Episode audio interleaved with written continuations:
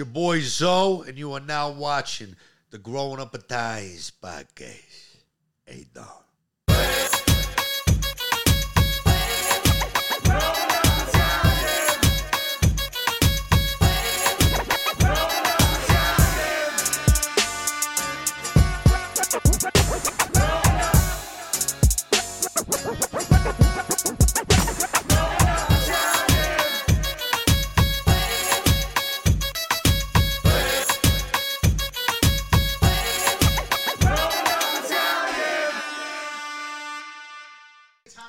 Know, my family's last name is Ratti.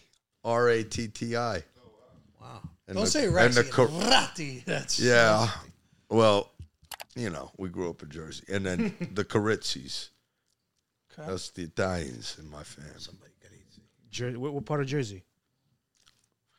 I grew up in uh, Hackensack, South Hackensack, and then uh, moved to Waldwick, which is a small town of scumbags. How you doing? We're rolling, by the way, right?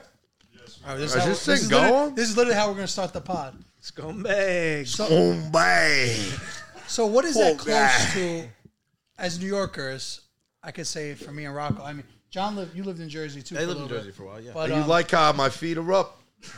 Like I'm a little fucking kid sitting in this chair. that's a big boy chair. Join the That's club. Usually boy me. chair. I'm fucking Should I put my feet on the ground here? However you feel comfortable. Slouch on their ass. Sodium sucking slouch. Got you up off your fucking couch, you know? I was shitting on some fucking uh, people in Philadelphia. That's my favorite place to go heal. To go heal. Yeah, when I'm working on the shtick. Oh, okay. You know what Um, that means? I got Philly jokes for to days. heel. Yeah. I got. I got Philly No, Philly jokes for guy. days. The other day I leave New York City, right? And the, and, and I'm watching the sunset and it's so fucking beautiful. And I'm like, you know what, dude? Take out the phone real quick. We got like 10 seconds and I got about a minute to talk, you know what I mean? And uh I just saw an opportunity and I seized it. We had just left New York City Comic Con. Shout out to the people at Bait, uh, great clothing brand, doing collabs with Marvel and all sorts of bro. Um, Ultraman, you know the original fucking Power Ranger. Yeah. Remember that toy? It was kind of like that toy was in like the shop right, while Yes. Power Rangers was in like Toys that's R past my age. I don't, I don't Toys want to make you R guys Us. feel. I won't make you guys feel old, but Don't date me, it's fine. uh, so yeah, uh, shout out to Bait was at New York City Comic Con. Leave, I walked home, you know, and I live in Jersey, right on the other side of the river, North Bergen. Okay, and shout out to Cuomo Deli if you're ever in Jersey. If you're on the flip side and you need a good place to go, my man at Cuomo, Antonio, this fucking guy's got to figure it figured out. He's doing it big. They got great fresh mutts. Lorenzo, our boy Antonucci, comes by. Christian Pascal, you know, they come by just for the mutts. is that So good? yeah, it's that good. So you need to try because you're in the game. Yeah. You know what I mean? You got skin in the game. You got to try. I feel this like one. this is competition. If you feel like it's competition, you're on on the other side of two different rivers. You know, you got to get over the Hudson River, the fucking East River. You got to cross this little fucking peninsula island, Manhattan. Competition's across the street. What's it else a local Yeah, yeah, competition? Yeah, yeah, yeah. What's your go-to it's sandwich locale. there? But we we didn't get to what we were getting to. Let me get to it.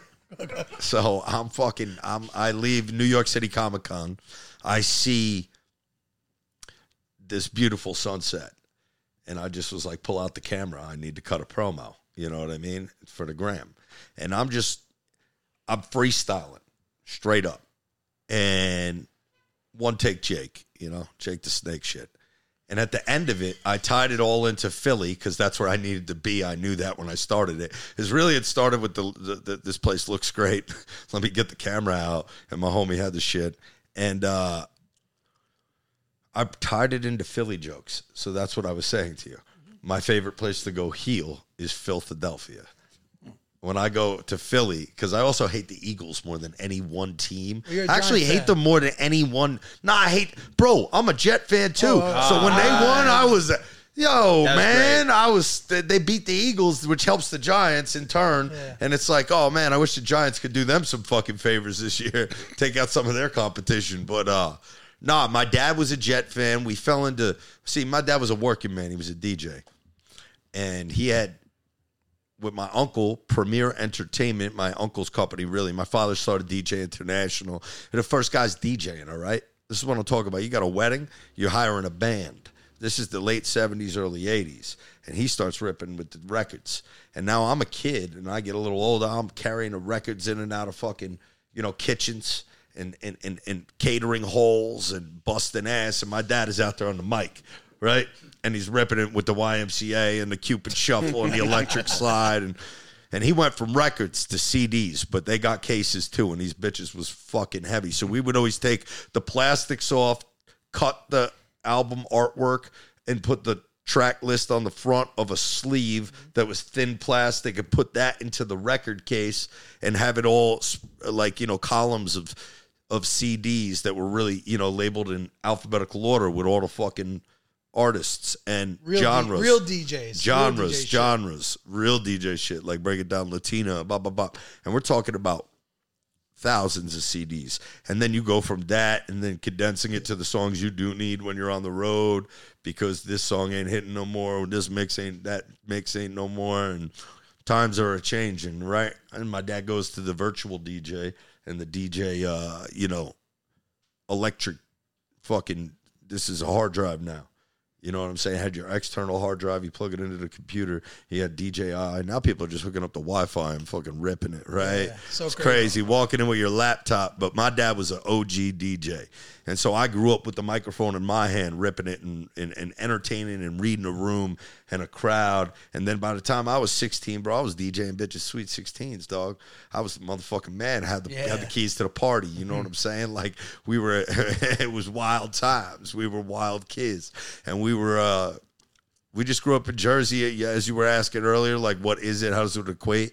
I would say like where I grew up is kind of like Queens, like a little bit. Um, Brooklyn is more Jersey City, Yeah. Union City. Uh, and what that's what it is. Like if you cross 73rd Street in Manhattan and go over the river, I'm on 73rd Street in Bergenline. Like that's that's where I am today when I do the, you know, I have a studio and a boxing gym.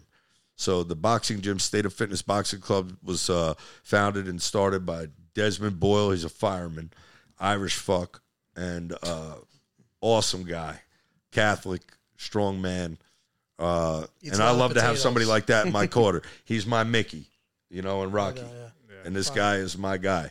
And, you know, he's in the corner coaching kids up and, and, and ripping it, you know, uh, being a good man with the community, helping these, you know, younger kids that are fighters that want to, you know, cause trouble. They probably channel it, you know, in the right direction, getting in the ring. And it's been cool to be a part of that, you know, because wrestling was the world I was in for seven years. And then I kind of stepped into this boxing gym and, and I just really liked it. And uh, I needed a place that had a ring and men and sweat and testosterone, locker room talk, bullshit, say whatever the fuck you want in here. wrestling's become a lot less of that, right? In the past 10, 15 years, uh, it's a lot more produced than it's ever been. Is that fair? Oh hell yeah! I mean, I mean, you you you, you broke in as- TV, babe. Yeah, Yeah. I broke in at the craziest time in the history of mankind in wrestling, in the history. Your personality was at the top. It never it never happened before what had happened when I was there. So we were an independent wrestling show called Florida Championship Wrestling, ran by Dusty Rhodes and Steve Keirn. Steve Keirn was Skinner, Doink the Clown, not the original Doink, but he did do Doink for a long time.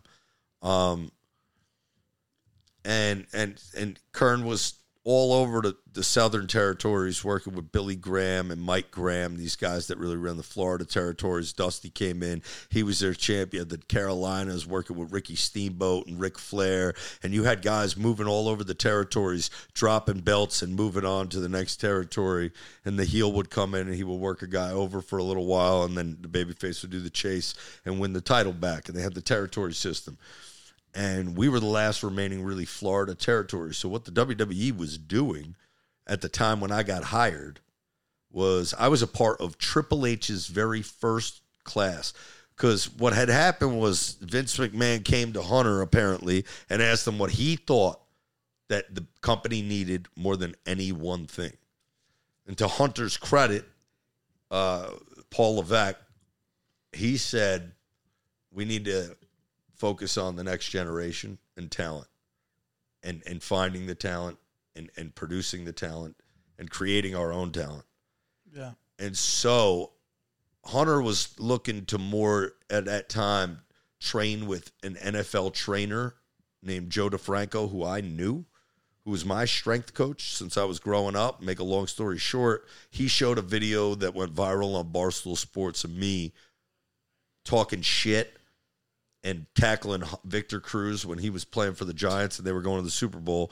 When I was in high school, I used to play Victor Cruz in, in, in high school football. and I had highlights of me German suplexing him. I had highlights of me like running a 65 yard touchdown past his You on ass. defense? I, I was I was kick returner, punt re- Victor could tell your ass. I was kick re- I was kick returner, punt returner, running back, safety. Uh, I never stepped off the field. Played on kickoff, played on punt. Uh, grow, I I went to a small town of scumbags, and and, and uh, bro, we used to be smoke. Everybody would smoke cigarettes behind the locker room before practice, and our coaches knew, and it was not a problem. I That's don't. very I- I- Jersey. We did that in wrestling practice. We'd be smoking right up until the coach came. We'd be smoking Bro, yeah, he, he'd show up, bro. We had me, Vishner, getting off the short bus to get to practice, and we'd be late sometimes, like getting kicked out of school. Me and my homie, bro, we had like, like you know, like probation and shit, and I would be in, uh, like have to leave practice. My mom would pick me up early and shit, because you know I would have to go to probation, and it was like This is like Think 15, about those 16. times, bro. Those th- those times are so far gone and they're dead. And we played football on grass, full contact, full pads, Friday through Saturday. I mean Monday through Saturday every day, only, only off on Sunday, right? You played a game on Saturday. There was no Friday night fucking lights. We couldn't afford no lights at my fucking school. We played on glass and shit. You know, Paterson Catholic. Ask Victor Cruz about his high school conditions. Motherfucking school got shut down. It doesn't even exist anymore. You know, we were savage fucks. But uh, you know, I played college football. I get out. I make this little fucking video, and my trainer shows it to Triple H, and I get a call from Triple H, and I get a tryout in the WWE because he knew I played college football and that I wasn't good enough for the NFL. Bro, I was a white D back, man. Those those guys ain't making it, man. So, uh, So so basically, from your highlight reel, you got the opportunity to be in the WWE. Your, your highlight reel of football. I guess if you look at it that way, I the way I like to look at it is honestly, bro. Like, man, I didn't want to go to college. Uh, I did it for my father because you know he couldn't afford to go to no damn college when he was growing up, and he could afford it. He tried to save money for me, and through football, I got an opportunity to go play college and go to college, and and it made it the financial burden a little easier. And uh, when I was there, I was just going to be a wrestler, bro. My freshman year, John Cena went to the same college I went to because that's why I went there. John Cena went there. I thought, man, if I go play college football at the same school as John Cena, who's their champion right now, I'll probably go to be their champion too one day. Like that's a, you're That's 18. That's what I thought. I didn't understand it. And uh, you know, obviously it just fell in my lap, which is crazy. God's plan. Uh, I can't make the shit up. The first day I was out at uh you know, I don't want to bring it back around to me. We were talking about other shit. Like I don't I hate bringing it back around to me in wrestling, but to make my long story short, the night that I was had my first match, John Cena was there, and when I saw him backstage, I said, "Take me home tonight." And he looked at me and I was like, "I went to Springfield." And that's what we played whenever we won a game in the locker room. And he knew that tradition because it went past when he was playing there Wow. And he looked at me kind of weird. So I guess when I went out, all the boys in the locker room stood up and clapped for me because it was my debut, and they knew that I was cutting the most fire promos for the past seven months behind closed doors, and I never had a match, and nobody ever let me have a match. So Dusty Rhodes let me have a match, and oh, I just got killed. But I got a mic, so I got at least to cut a promo in front of this crowd for the first time. And all my boys, all the guys in the locker room at that time, we were all tight, and, and I was brand new, and I was hustling. I was showing up to practice at 5 a.m. every day and and waiting for the coach to open the door because he would show up anytime between 5.30 and 7 and i just didn't know if that i would beat him so i was like fuck this motherfucker i'm gonna beat him to work Do you remember day. your promo after that match? What you said wh- so after that first match? You said the first you- you time i the- walked out to the ring I said, My name is Enzo Amore. Yeah. And when I look up and down, it's NXT roster. I see nothing but a bunch of fake tough guys. What I like to call a fugazi. See, everybody's real till a real situation shows up. Everybody's a G till a G walks in a room. Bada boom, realest guy in a room. How you doing? That's fine. Now, how long? How long did that take to rehearse? It didn't. I just bro, oh. That was off the top. no. So they put me on the fucking spot, bro. I had no idea I was about to wrestle, have a match, cut a promo, not nothing. Bro, I'm sitting there backstage eating donuts, thinking my fat ass, bro. If I could have told you about the night before, how drunk I was, a young boy hanging out with my man Jesse White will bring it up all the time. That's Vader's son. Remember Big Van Vader? Yeah, yeah. Vader. It's Yeah, Vader. the mask. Time, Vader time, time. time, Vader. Yeah. His dad was a badass, played for the LA Rams, went on to be a badass and wrestling all across the country. Should have had a way better run as a bad guy in the WWE, but Yeah. Politics fucked him Got over. really let down that guy. Yeah, he should have. He got fucked because He he, he should have been a world beater. Yeah. He should have came in because he was that size. He should have been killing everybody. Remember when he Shawn came in? Michaels wouldn't have dropped the title to him, but Shawn, if he was smart back then, because I think it was if he could go back in time, he would have dropped the title to Vader and had a monster to try to defeat for all those years, for a couple years. Somebody hot that could have gave him good matches, but he was a violent big fuck that didn't give a fuck in the ring and. So his reputation goes, he didn't give a fuck. He, he threw hands with a lot of people over the years, lost some, won some, but he didn't give a fuck. He could go in the air for a Vader big was guy, nuts. too. He was yeah. Yeah, yeah, yeah. He had a he had like one of Did a those uh, backflip. He was a yeah. guy. Moonsault guy, Him yeah. and Bam Bam, Bam Bigelow, baby. Jersey. Jersey Jersey, boy. stand up. Yeah. Shout out all my people in Asbury, Greg Russo, all the boys out there. All the there, man. All the paisans. So, uh, So a lot of your promos, the one liners are ridiculous. so no, what happened was that very day, motherfuck. I'm talking about. I'm sitting there, bro, so hungover from the night before. I, I let's just say I was with a lady till all hours of the night, living my life, my best life. At that time, telling every girl that I was meeting that I'm a pro wrestler. I had been not not zero matches, zero matches. a young kid, man. Fake it till you make it. Fake it say. till you make Fake it it for till you make sure, it. bro. Fake it till you make it. Once you make it, you ain't gotta fake it. Ain't nothing silicone about me, baby. I'm as real as A cups, brass knuckles, brass balls. Sound like a cashier when I jerk off. So, Ching ching.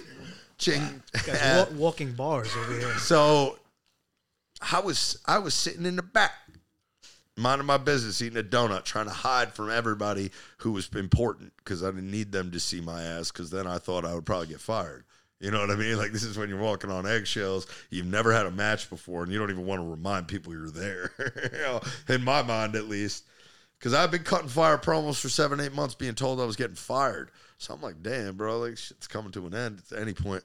So I think I got my only opportunity in my match. It's going to be a squash match. I'm going to be done, bro. Like this is it. And it probably was supposed to be that. It's probably just a little charity. Give them one match, get them gone. Because I walked to the ring and I got killed. Right? But you were supposed to. Like, I was in spandex, bro. I had no choice, bro. I did not want to wear spandex. Spandex. I did not oh, want to wear wrestling boots. I did not want to fucking dye my hair black. I did not want to dye my beard black. I did not want to fucking look this Ginzo Italian part as much as I wanted to be the name Enzo Amore. How did that name come about? I wanted to be EA. EA. EA is my real name. Mm-hmm. Is Eric Arndt. Okay. Okay. My dad's name is Anthony mm-hmm. and Anthony Wayne. So my mother's name is Rosemary Lyons, right? So I always toyed with Lyons, but that's not my that's my mom's maiden name, you know. And uh, you know, she's 100% Irish. So I'm I'm I'm Italian, German and Irish. My father is mostly Italian and about a third German. Well, probably more German. Probably half. Half at least at least half and half, like Italian, German. So I just wanted the name EA to keep and hold on to because I was at that time saying I'm EA all day. EA all day. Because that was my nickname growing up was EA. And in college everybody called me EA. EA Sports. It's in the game. Yeah, there you go. So uh Yeah, that's that's an anomaly in and of itself. Isn't it? Think, think, think about it. I was discovered by the game. Triple H got in Think the about it, game. think about it. yeah. That's true. EA, man, it's all written in the Matrix, brother. We're we're just fucking you going walking by through the Playing it simulator. We're just a bunch of NPCs playing along, man.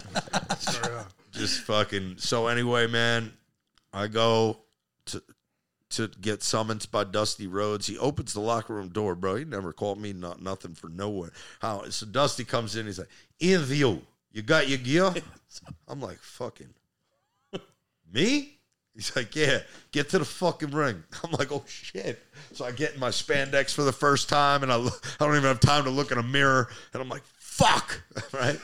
I go to the ring, and they give me a microphone immediately, and they're like, go to the ring, cut a promo. You're having a match against Mason Ryan, and I'm like, well, I have no idea what to say, and I just said that shit that you just heard me Yeah. say before. That was what I said, and that was what they let me say when I came back out. So what happened after that? After So John? Cena hears all the boys stand up and clapping for me. So he comes to the back to see like why are all the boys standing up and cheering and clapping. And then he hears me and he repeats it. He goes, "Bad boom, realest guy in the room," and he laughs with all the boys. And then I could, I took a great ass whipping, the ass whipping of a lifetime against Mason Ryan. I took this move they call a Biel, which is like a hip toss from corner to corner, as you would say. Like, so imagine he's standing in one corner and he has a hand under like a hip toss. And when he hip tossed me, my feet hit the opposite turnbuckle. Like, I took it as best I could. I was like, man, that like a. Fe- you gave you gave him a little. I did a swanton bomb into the opposite turnbuckle. You know what I mean? And I guess that was, you know, in the eyes of everybody watching, like he made that guy look good. Yeah. He took his ass whipping good, and uh, and uh, you know, I got out of there alive. And I came to the back, and I thought for sure I was getting fired, bro. I was like, "Damn, man, that was it." Well, at least I got a bar story. I could go up home, show everybody the match I had as a wrestler. I ain't lying. I told you I was gonna do it. And motherfucking John Cena asked me to come to the ring with him after the show in the dark segment because he was just advertised to be there, but they didn't pull him out until the, after the show was over, so they can keep the fans there the whole time. Got you. Got so you. John Cena comes out in the dark and he didn't know what he was going to do. So then when he saw me, he came up to me and he's like, "Hey, you want to come to the ring with me with the microphone?" And I was like, "That guy's my tag team partner. Wow. Big Cass is seven foot tall." So I just saw an opportunity kind of type thing. Like he was my best friend. We were cutting promos. I like not my best friend, a guy I only known for a few months, but I, I went to a Yankee game with him off rip. I got there, I needed friends, I didn't know nobody. The Yankees were playing the Devil Rays, and I was like, "Yo, you wear a Yankees hat, I wear a Yankee hat. You want to go to the Yankee game this week? I got tickets." And Big Cass came with me, and we went sat in the front row, put our elbows on the dugout. I was like, "Yo, this guy's on the fucking Tampa Bay Buccaneers. He's a fucking tight end." It's just I was Enzo Amore before I was Enzo Amore. I was just lying for this guy, like fucking walking around. Like, bro, we were sitting with our elbows on the dugout. A Rod and Jeter were walking in and out of the fucking dugout. Cass will tell you, I have a picture. The first picture of me and Cass is elbows on the dugout at the fucking Yankee game. That should tell us something about the Matrix because we ended up in batting practice at Yankee Stadium during SummerSlam weekend, and it's just what you know, and. uh yeah, I, I, I just I went for a fucking roller coaster ride from that point on, bro. John Cena get you in the ring. I called the guy soft. I was like, "You're SAWFT soft. You're this big I remember cass. You're seven foot tall. You can't teach that. I'm a certified G bona fide stud. You can't teach that." And that was how that worked. The guy was supposed to be the intellectual savior of masses. Uh, that was his gimmick. He was smart. So I was like, you know, this guy's seven foot tall. He can't teach that, dumbass. you know what I mean? And uh, that shit just caught fire, man. John Cena blessed us that night, and the rest was history. We held up our end of the deal, you know, uh, till the wheels fell off, man. You know, we rode to the moon, bro. Like Cass and Enzo were main event talent, uh, opening talent, which is the most uh, important parts of the show. Open main event talent for years in NXT and for years, no, no, for years in NXT mainstays, opening and closing out shows all over the globe, man. Unbelievable times. Like, wow. Uh, and the world was so gracious to sing along with us that whole time. Uh, no one in the history of wrestling maybe got to enjoy that that uh, generation as we did. Um, you look at our generation, our, that 10 years is over. We did it, right? So look at that 2010 to 2000, you know, 20, you know, era of wrestling. And Enzo and Cass rode Yeah. a wave that Yeah, nobody definitely. else got to ride, bro. Yeah, We went everywhere and partied everywhere. You didn't have to say we're oh, tight Oh. ends and uh, no, I'm talking about fun times that can never be had again. You know, you you're only Jeff? young once. You're only famous for the first Yeah. time once. You only experience places for the first time once. You only get to meet celebrities for the first time once. You only get to be in the mix with celebrities, then consider yourself a celebrity for the first time once. It's a first time thing. And I think you see it happen with so many rock stars, wrestlers, musicians, actors, actresses that ride that wave. You know, like it was an insane time. And I, I'm blessed to be alive. You know, the amount of women and, and, and crazy nights that just never ended that rode right into the next day into the ring and shit. You know, like you only get to live that way for so long, you know? Um, and, and, and it was the most fun you could ever have. I, I live to tell about it, and I'll probably be really appreciated for it, like a Ric Flair mm. in another 10, 20 years when people look back like, yo, Yeah. that yo, that little decade Enzo and Cass was in the shits. They were fucking wild. And because anything, anytime you saw us having a great time out there, trust us, we left the building and we're about, about to have another great time. And wrestling's like a like a. I mean, I, I'm I speak as part of the cult. Like I'm a big mark for wrestling, so it's sort of like a, a cult in that when you're in it, when you're a fan, when you appreciate it, it's it's got its own community in life. I mean, you guys must have all over the world.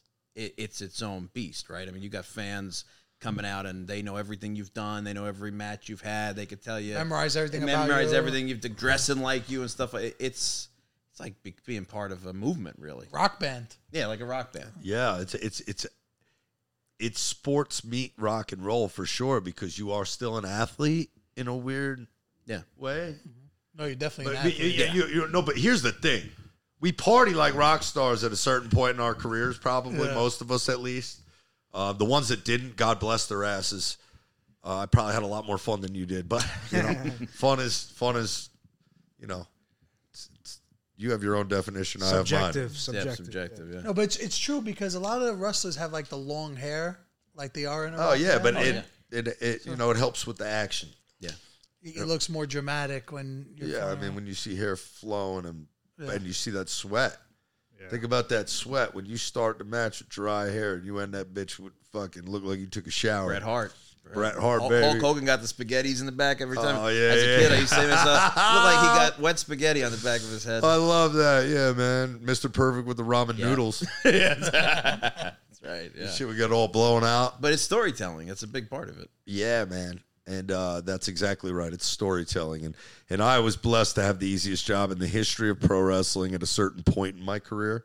Because at a certain point in my career, it was Enzo and Cass, open the show, go straight through. And what I mean by straight through is in the wrestling business, we say, uh, you know, when the guy kicks out, you know, and especially if you hear, you know, the crowd, he's like, one, two, oh, right? We don't do that in the first match usually hmm. because we want to set you up for the rest of the card. yeah. There's eight matches on the card. If everybody's kicking out of everybody's shit, then we're not setting up the main event. It's an which has opening the act. title. It's- Right. So The opening act usually goes straight through. And w- usually what happened was we go like this. My name is Enzo Amore, and this is a joke, everybody. I don't own this shit, but we don't give a fuck. so, uh, my name is Enzo Amore. I'm a certified G bona fide stud, you can't teach that. And this right here is just Big Cass, and he's seven foot tall, you can't teach that. And these guys, oh no, and bada boom, those guys in the room, right? And these guys over here, there's only one word to describe you, and we're gonna spell it out for you: S A W F T, soft. Now the thing is, I could talk forever, but we don't have time for that, because everybody wants to get the fuck home. And if you're in the opening act and you're Enzo and you're out there talking for five minutes, you're gonna get some OGs pissed off. Some veterans in the back that want to get on to the next town or go the fuck home or see what you're allotted to, they're gonna get mad. And then the guys in the Did you ring, learn that along the way? yeah. Then the guys in the ring that want to do shit to you, you only have 10 minutes, 15 minutes in the opening match. They don't they don't get to wrestle because you just talk for 5 minutes. Right? So at a certain point, when you realize Enzo, you don't have enough time to talk and wrestle and have the match, you go, okay, after I go, you're SAWFT soft, I'll turn around and you hit me from behind and we go straight into the heat. So I don't do anything. I don't do drop kicks. I don't do fucking head scissors. I don't do nothing because there's four people in the match and everybody's got to be featured. And I don't have time for it, especially if I get to talking for five fucking minutes. All right. And although some would argue that's what people wanted. Yeah. Yeah. People wanted to hear me talk for five fucking minutes, not watch you do me fucking arm drag hip toss, okay? but uh so we just got down to brass tacks at a certain point, and I wouldn't call it chalking it up or fucking, you know, you know, stealing money from the company. It was just what was kind of the nature of the beast at that time was Enzo and Cass go out in the first match. Bada boom, reels guys in the room. How you doing? Everybody sings along. Yeah, and these guys, there's only one word to describe you. S A W F T soft. Cass gives the button.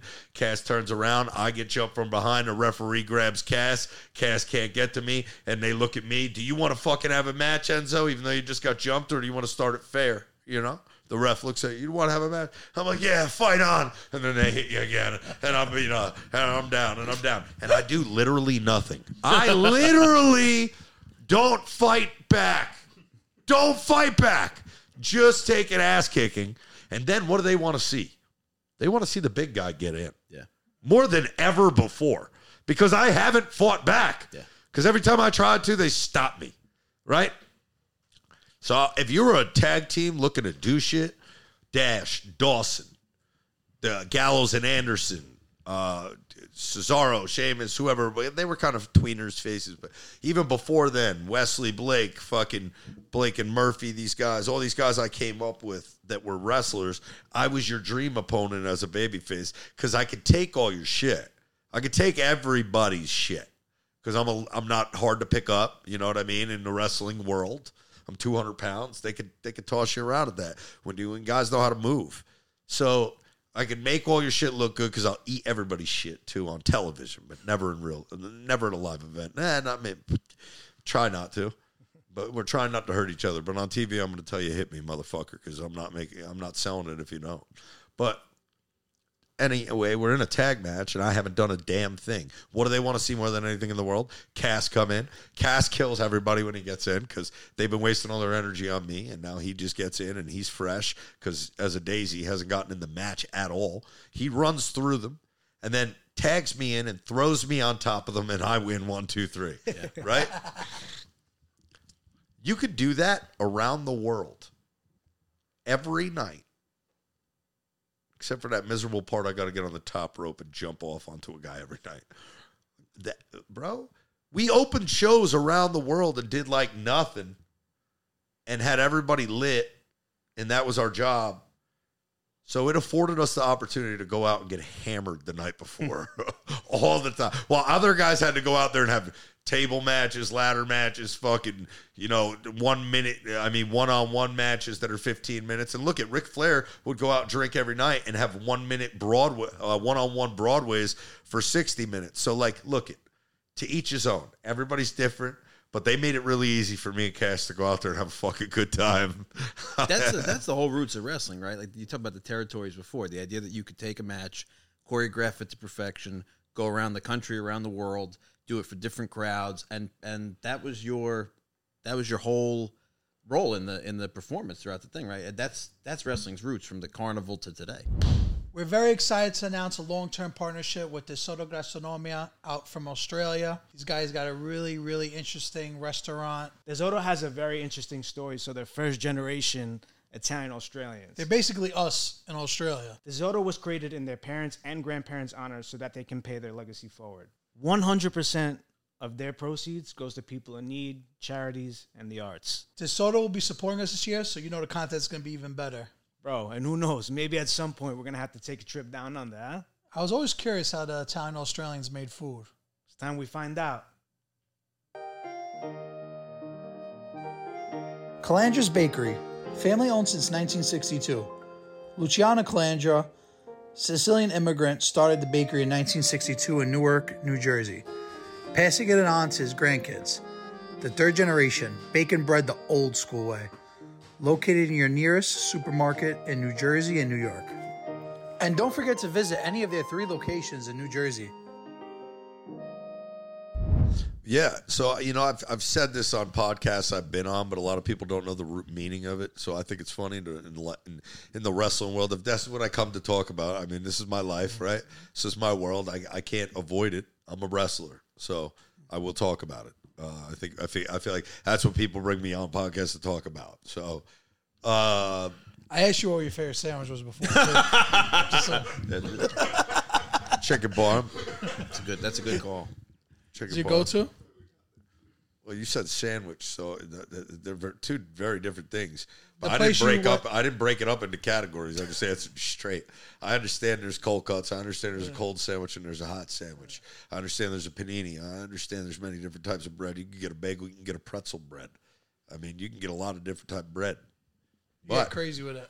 I'm just saying, give me a straight up chicken parm, maybe even a vodka sauce chicken parm. That's We have one tops. waiting Yeah, for you over there, That was too. the best.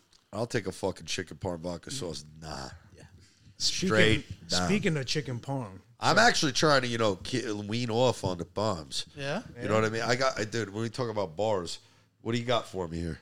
No, no, no. I was gonna say that this is like the last I even want to mention wrestling, really. But the first time I heard you on TV, I'm like, this guy's not fucking Italian. I was like, I thought about it last night. Should I tell him? Should I not tell him? I'm like, you know what? I'm gonna fucking say it. So, I first time I heard you, I'm like, this guy's like he's playing this Italian role. He's not fucking Italian. But I'll be honest, bro, you grew on me a lot. Like the you're like you're kind of like a fucking drug on t- on television. You just want more of this guy. Fucking. That's what it your is. gimmick was Italian great. stereotype that the whole world sees, but in a different way. I'm from Jersey. I wasn't an Italian. Yeah. I wasn't. I was Enzo Amore, which is great, but we all know that Amore means love. Love. Yeah. It's Right? a universal word. It's a universal word. So if I called myself fucking Enzo Love, like what, what was the fucking difference? It's Hulk Hogan, bro, not Terry Bollea. You know, right. so okay, Another Italian. yeah, an Italian, Terry Bollea, but he played Hulk Hogan. He played an Irish. They wanted him to be backwards. Irish because they needed an Irish But yeah, champion. Go, good luck telling my fucking family they ain't Italian. I, I got some, I got some Italians in my family who will fucking take it up with you. All right. No, no, that's why I don't want no problems. Make it- Ah, yeah, yeah.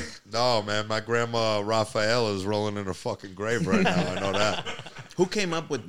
Uh, who came up with emphasizing the jersey? That was all your stuff before you got Well, there. it was just yeah. I, I that's how I got in the door, man. I was talking shit about the Jersey Shore on the internet, on on on Barstool Sports. They put this video up of me because I when I made the video of me, like, dude, I, I have a video on the internet where I do like a, a bunch of workout shit at DeFranco's gym, and then I talk shit at the end of it.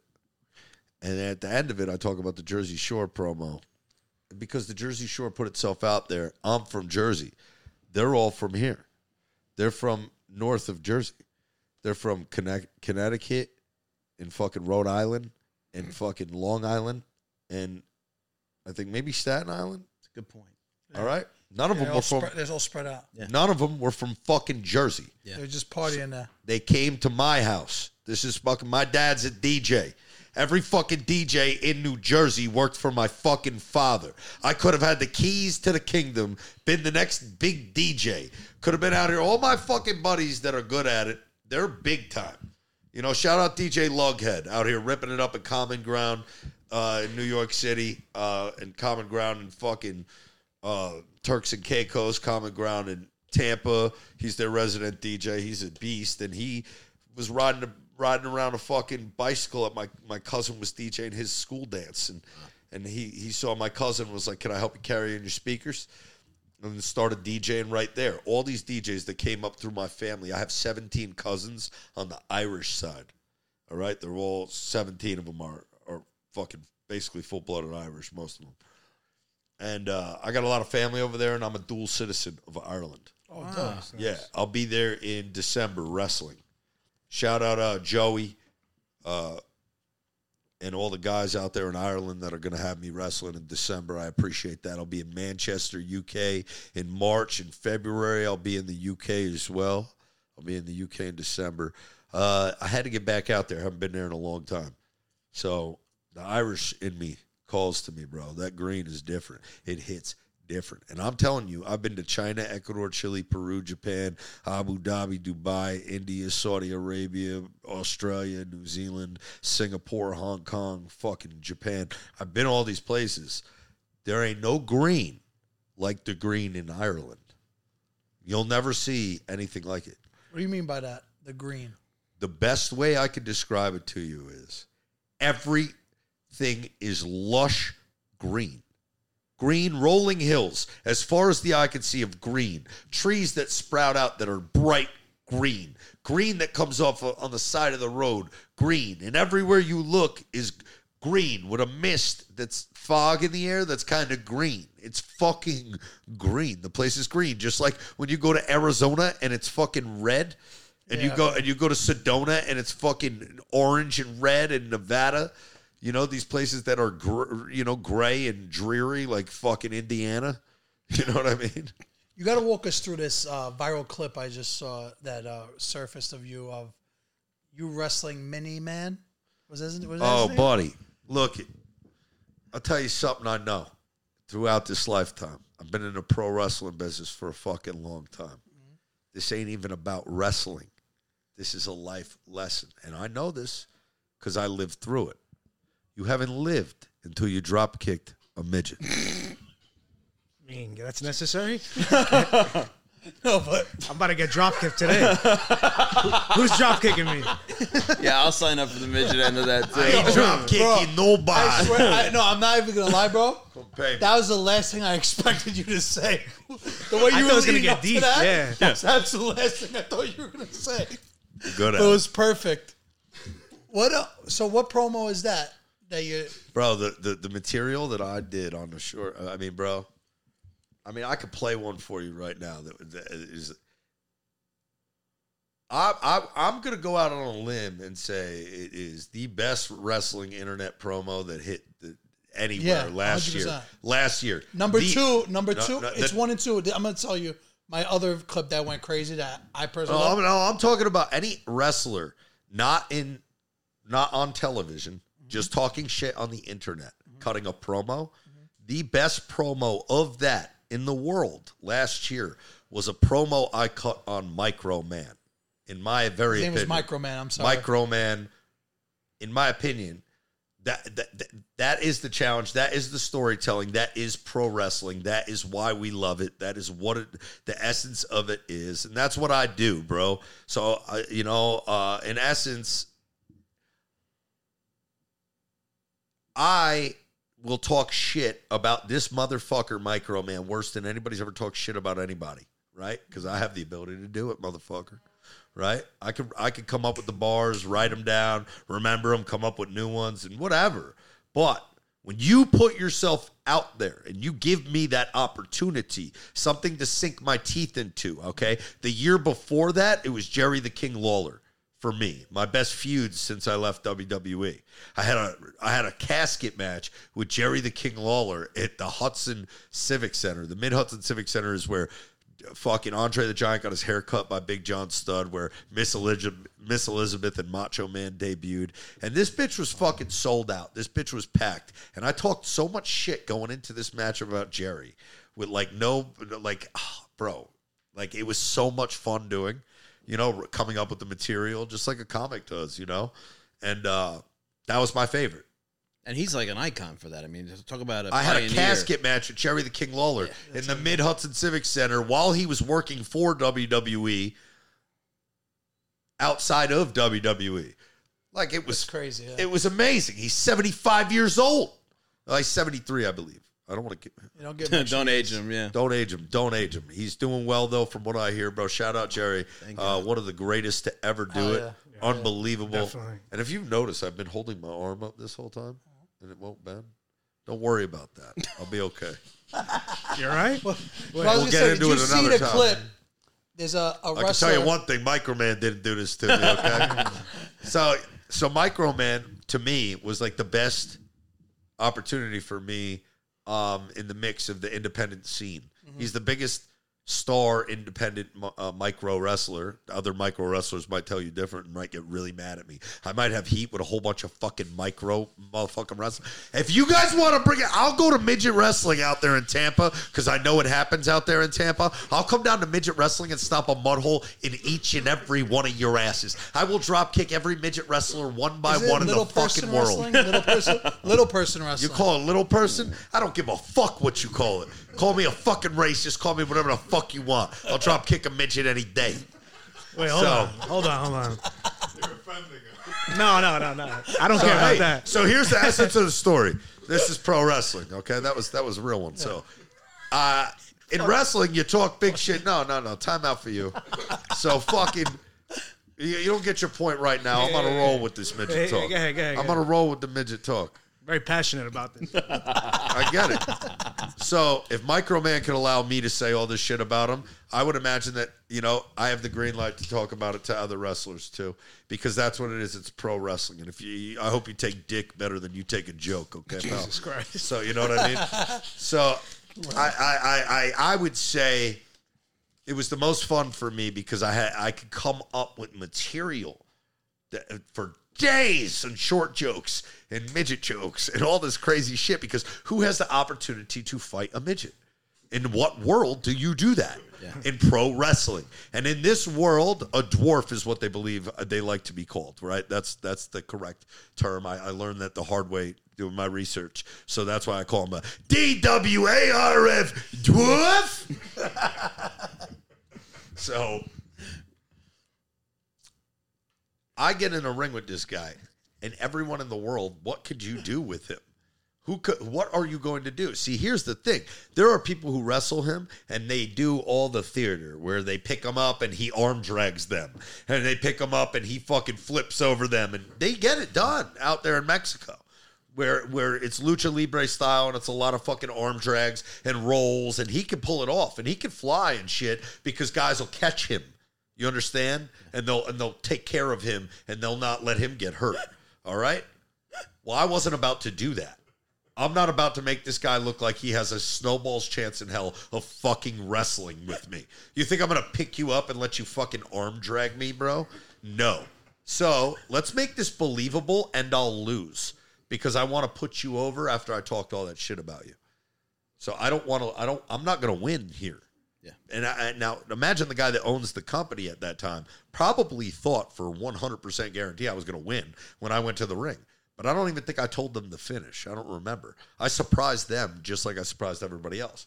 What I did was I propped a chair in, in the in the bottom buckles and I drop kicked the midget. And then after the drop kick, I told him to stay the fuck down, don't get up. Because I'm a man and you're a midget.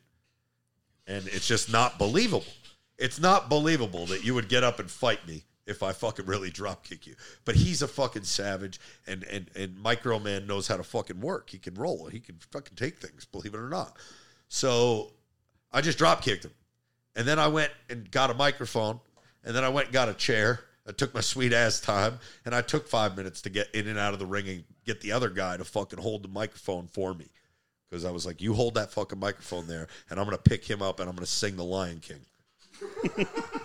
so then I get, so imagine if you bought a ticket to this show that you see advertised as Real One versus Microman. This is circus. This is carnival. This is theater, and this is what I do best. Yeah. So fuck the wrestling match. This is great It's entertainment, bro. entertainment. So then I picked him up and I made that guy his his his guy, his like manager, hold the microphone to my face while I held him up in the air like fucking Lion King. Uh, Savannah. Yeah, shabba bada boo. And yeah, and I told him when I give him the Iggy, start kicking me in my face. So when I'm holding him up, he starts pedaling my face. And my only regret is that I lost my balance and fell a little bit, but I didn't didn't really fall. I just like put my hand down, like what the fuck, you know. So he started kicking my face. I dropped him, right, and then I went to go kick him, and he and he rolled under my foot. And then I ran at him, and he dove at my feet, and I tripped myself, hit my forehead on the chair, rolled over, and he stood on my chest to pin me like a surfboard. One, two, three. Now, after talking all that shit that I talked to lose to the smallest wrestler in the world, Microman, that was my exit from working with this company for one. Like this is the last thing I need to do here. Like you know, uh, that's how you walk out like a man and put somebody over. Yeah. And it was a stretcher job. I had to bring a stretcher out and take me out. Like I broke my neck. And I just thought it was the funniest thing in the world. That's hilarious. Showman. I, I just thought, like, imagine I come out here, I talked, I cut the most scathing promos on dwarfs in the history of pro wrestling, and then when I when I picked when I picked the little guy up, Micro Man, I sing Lion King, but then he trips me and I hit my head on a chair and I fucking lose. But now he gets to sign that autographed picture of him standing on my chest for the rest of his career. And I thought it was like also a kill off of that character of what I was doing at that yeah, time, real one True. and it was just like here this is done here uh and this is the best way to go out on my back to the biggest star in that company he was getting the biggest pops and that's how i judge a star Yeah. i don't give a fuck how big or small you are micro man was the biggest star they had when he came out the crowd went fucking nuts so that's who i want to work with that's the guy who's going to make my life easier And if you don't get all that heat going in and being as nasty as you can, you're you're doing a disservice to the guy, right? Oh, yeah. What's the point at the end if the crowd doesn't want to see him defy the odds? That's the psychology of the whole thing. That is that is storytelling, the essence of it all, and I'm never afraid to lay down for anybody. I don't give a fuck if you're Microman. If I've chewed you up that hard, and that was the hardest part about being Enzo Amore, honestly. No, how could I go over on you? Right. How how could I really go over on you and beat you? Was anybody really willing to let me murder fuck them on the microphone and then murder fuck them in the ring? You're right. Yeah. It never was. A, it, nobody would ever do it. Yeah. It wasn't going to happen for me, and I saw the writing on the wall. You know, that was like, bro, like I had to be generous on the other end in the ring and uh and and play a certain part, and I had no problem doing that over the years. But you know what? Guys like Stone Cold would would have told me like, "Fuck you, bro." When it's your time, take that fucking shit, boy. You know what I mean? Like, like I, I, I kind of wish I did at times. I'd have been like, I'm the most over guy here. Okay, tonight. Maybe not yesterday night, maybe not tomorrow night, but fucking tonight. Did you hear the people, motherfucker? Okay, we're doing this tonight. You know? Did you see the pizza wrestler guy? The guy that throws the, the pizza in the air? This is the most important promo. Oh, Luigi? Luigi, yeah. Hey, His name is Luigi, right? I He's think you fucking- versus him would be oh, classic. Yeah, I would love to work him somewhere along the line. I, I know show? that people people have mentioned it to me. I don't know how things work, honestly. I don't have a booker, so if you want to book me in pro wrestling, check out. I, I don't do it myself. I have a guy do it. Right. Check out Doug. Uh, Doug Lawson is in Doug Lawson 92 at gmail.com from what I remember. Let's make it happen. Uh, anytime. No, not even Luigi. Anybody. I don't give a fuck. You want to book me for wrestling? talk to this guy. He can get a hold of me. He could also get a hold of Michael Strahan for you. Ray Lewis, Deion Sanders, Troy Aikman, uh, Tony Gonzalez, uh, formerly known as Big Cass, Big Bill, AW, uh, Thunder Rosa. Few, uh, there's other guys he works Nice with. roster. Doug has got a great roster. Michael Strahan being his number one guy. Deion Sanders, obviously, I don't know how you put him two, but I'm just saying Michael Strahan is who Doug came up in the game with. Doug helped save Big Cass's life when he was fucking hitting the bottle real hard, you know? Cass put the bottle down, got in the best shape of his life, got a girl or get married. He's fucking awesome. awesome. Awesome. Oh, I love Big Cass for that. So real quick, as I you know, I'll talk a mile a minute and I'll fucking this thing is you're gonna fucking need a new one of these. What are you looking for over there? Promo? I'm here at the combination Taco Bell. Everybody knows I'm a former KFC colonel, and I got beef with a little chicken. Micro man, you shower in a sink. And everybody knows I'm a star. I take media showers. A quick little 100,000 views just for putting you back to Mana Picchu? That's a rap burrito. But no, no, no, Mexi Ho. You got beef. Well, tinkle, tinkle, little star. I hope you're real pissed on January 7th and you got tweezers and a magnifying glass because you're going to be real pissed when I take that little lucha mask off and I show all the ugly people in Philadelphia, Pennsylvania that no amount of cheap South American plastic surgery can fix an ugly little face. You're built like a vase, Micro Man. Somebody give me my flowers while I'm still alive. Never mind. Legends never die. And when you die, Michael Man, they're gonna put you in a shoebox. Speaking of shoes, after I whoop your ass, I'm gonna. I, I wish I could walk a mile in your shoes, Michael, man. They're small, but I wish I could walk a mile in your shoes. So I have your shoes. I'd be a mile away from you. Then I'll hop in a Toyota Tacoma, presumably 1992, 200,000 miles on it, still going strong, and I'll dangle those bitches off the rear view mirror, okay? There's no looking back now, Michael, man. You want to fight with real one? Okay, let me tell you something, pal. Your nipples are six inches from your knee pads. Looks like Nancy Pelosi. Speaking of the devil, Looks like her husband, that weird man who worships you. Saint Laurent, that overweight vegan. Let me tell you something about that guy, okay? That man, I do believe, to have a fetish. Anyone who flies a dwarf first class from Mexico to Philly to watch him get their ass kicked is an absolute weirdo. A, Microman doesn't deserve that kind of treatment. He should never sit in first class. Way too much legroom. B, everybody knows that a full-grown man, a regular-sized human being, would never lose a fight to mi gente. And I don't speak Spanish, so let me be clear. But mi gente sounds like the word I was looking for. I gotta say, I hope all the mi gente show up on January 7th to the 2300 Arena, because I'm gonna whoop your ass, Michael, man. You and Saint Laurent. Let me tell you something, okay, pal? Let me tell you something, Saint Laurent. You're gonna watch your boy get his ass kicked, and it's gonna be nothing short of a stretcher job. I'm gonna whoop your ass, Micro Man, and they're gonna put you in an incubator at St. Jude Hospital. How you doing? Child's play, dog. Bro, how do you say that one? One breath? take Jake. One take, my one bad. take every time, baby. Oh, that's crazy. Yo, I'm a uh, Rock, if you wanna, he has to run somewhere. Go ahead, do your thing. No, I didn't get a Oh, call you're yet. good. You got a question okay. for me, maybe, or oh, something? Oh, yeah, or yeah, you go ahead, go to ahead, go chatter? ahead. I'll, I- I'll take all the questions No, no, now. because now after, after now, the now, Micro now, Man now, promo. now it's clip time. Now it's now, clip. now it's clip time for TikTok and Instagram. Oh yeah. I mean, not really a clip for this one, but hold on, let me put this phone away. All right. So before you mention something, and you're on the Growing Up Italian podcast, and there's three Italians right next to you, and you said the grass is greenest in Ireland. Now, have you ever stepped foot in Italy? of course. So how how can you say it's greener than Italy then? I've never seen anything like this in my life. I'm not joking. It's rolling hills of like moss. It's not grass. It's like fucking moss. It's Italy's like that mountains, green. mountains It's and- like looks like that green right there as as far as the eye can see. It's fucking weird and it's like misty. Okay. And what's like if I'm going to Ireland, what's the number one spot I need to go to?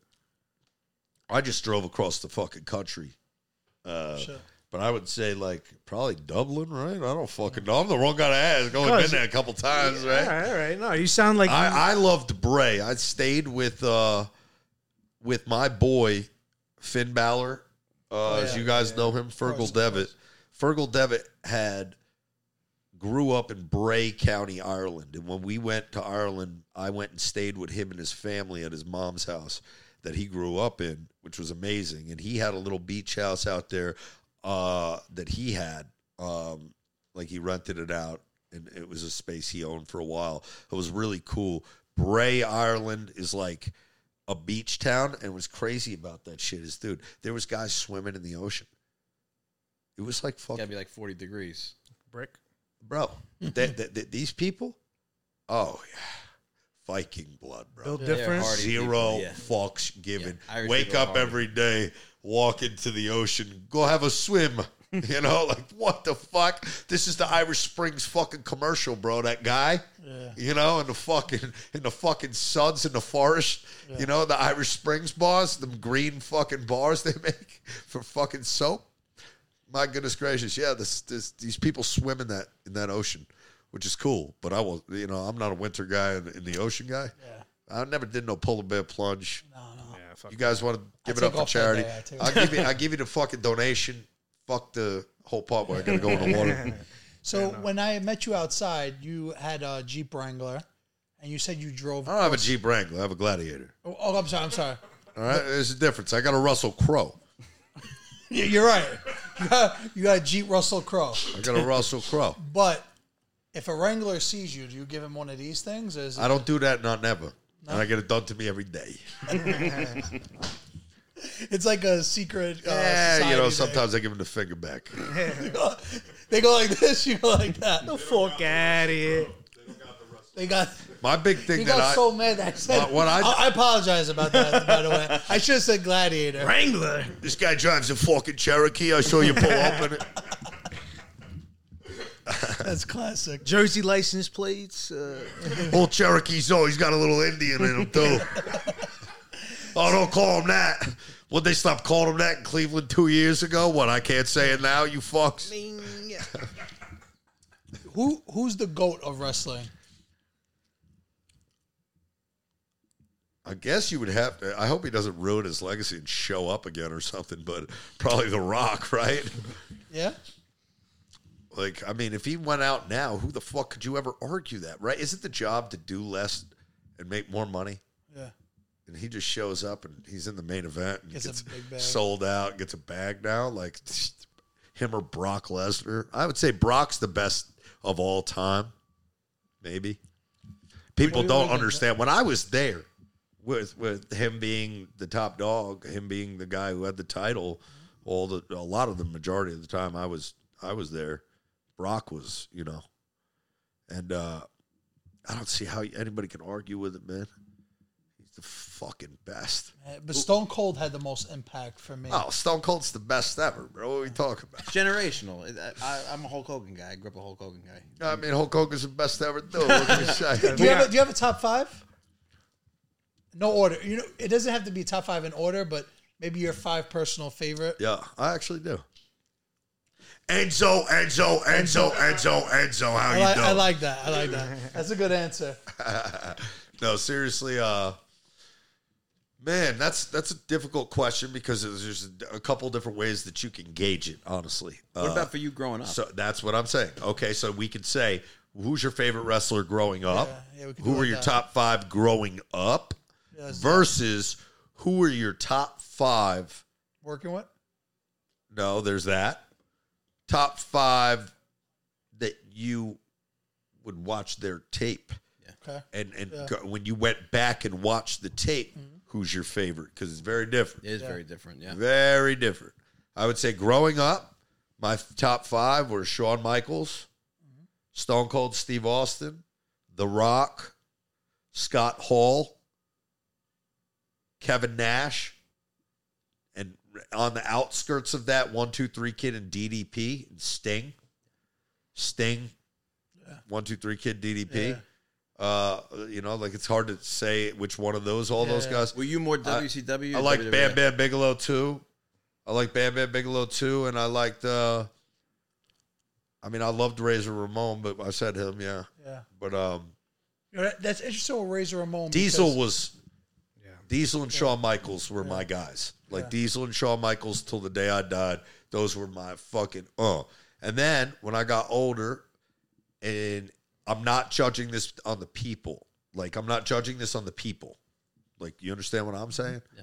Like uh I could sit here and tell you like, okay, who's your top five favorite wrestlers? Is like the people I know, like Kevin Nash, DDP, fucking Jake the Snake, fucking, you know, like, you know, guys Dusty, Dusty Rhodes, you know, guys that impacted my life or that I have a relationship with, you know, outside of pro wrestling where I've I've talked to them and that's been cool. But then the top five guys that when I go back and I watch the shit, Bret Hart, Yeah. yeah. the fucking Legend, legend. Tape tape holds weight. Tape holds weight. Never chalked it up. Never went out there and fucking just you know. Bret Hart's amazing. I watch a lot of this stuff, the old stuff, and for Boss. a guy who like, you could tell the company wasn't always sure it could put its faith in, and even growing up watching him, like you just you didn't appreciate how great that guy is in every single match he ever wrestled. Yeah, he was great. Uh, you know what I could say, man, um, that I was blessed to have been in locker rooms where you know guys really took the shit serious. You know, it was no joke, man. It was every night we killed ourselves. There was no such thing as going out there and chalking it up. I mean, you want? Do you have any idea how fucking competitive it is? Not just WWE, not Raw. Raw's kind of like put your feet up now. Fuck, easiest job ever had. Go around, say my shit, spell out soft, get hammered in Germany, get hammered in fucking you know Ecuador, go to go to Peru and get hammered. Like I, I was living a lifestyle that was crazy. I wouldn't do that again if you know now as an adult because you only can experience it like that once. If you go out to fucking Peru for the first time and the boys are going out, are you gonna sit on the couch? Like no, bro. You're gonna go out that first time. uh, it's that second, third, fourth time that you're there, that you got to be able to take take a step back, you know.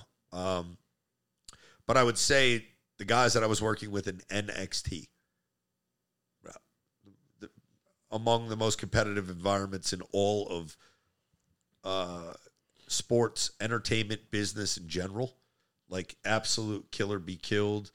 Uh, like you know you want a spot on the card. There's only eight matches on the card. And when you're traveling and you're going to germany and you're going to all these places nxt we ain't bringing everybody. We got shows in florida that weekend that everybody's got to wrestle. And we need a few names on those cards in florida.